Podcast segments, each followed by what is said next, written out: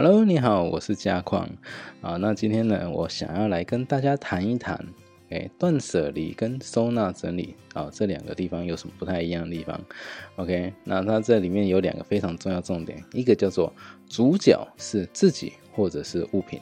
那时间轴你是放在现在呢，还是你是看的是过去还是未来？OK，好，那在二十八页地方哈，整理脑袋，贯彻走心，在本书二十八页地方。他有探讨说主角到底是谁？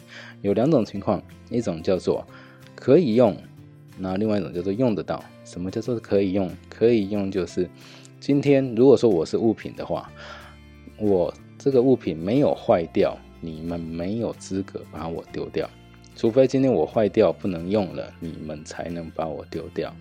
所以呢，可以用，请问谁是主角？实际上是物品。OK。那如果是用得到，就是我自己有意识，这个东西我现在用得到，我才会保留。如果今天我现在用不到，就算你没有坏，我还是会把这个物品做个汰换的动作。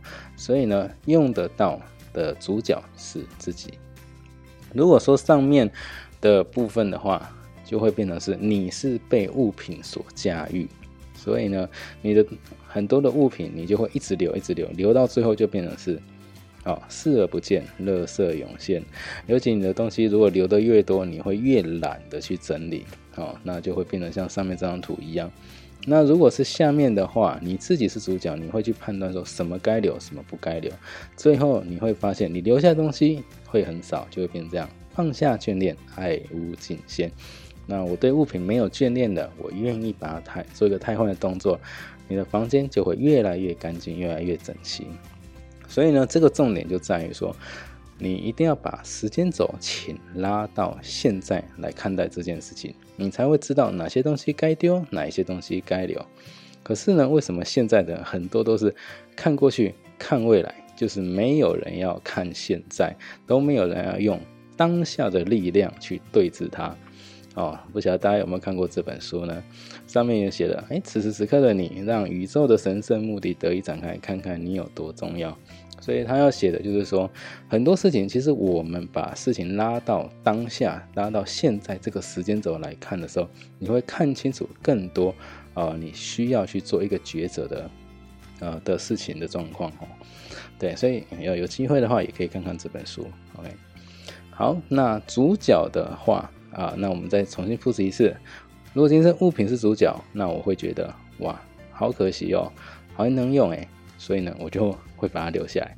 可是主角如果是自己的话，那就会变成是适合自己的啊，我要用现在必要用的东西，我才会把它做一个保留。如果不需要，我就会做一个汰换的动作。所以呢，上面的部分。就会比较偏时间轴比较偏向在过去跟未来，下面这个时间轴就比较偏向在现在这个部分。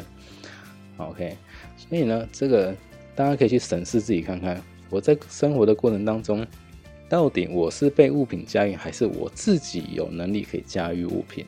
哦，你就可以大概知道说，为什么我东西会保留这么多，或者是为什么我可以清的比较干净。OK，好，那就大家可以做一个审视的动作。那我们今天的影片就到这里，想下次见喽，拜拜。如果您觉得这部影片还不错，可以在底下谈谈您的看法，也记得订阅跟开启小铃铛，之后再为您带来更多精彩的断舍离影片。拜拜，别忘了要订阅哦。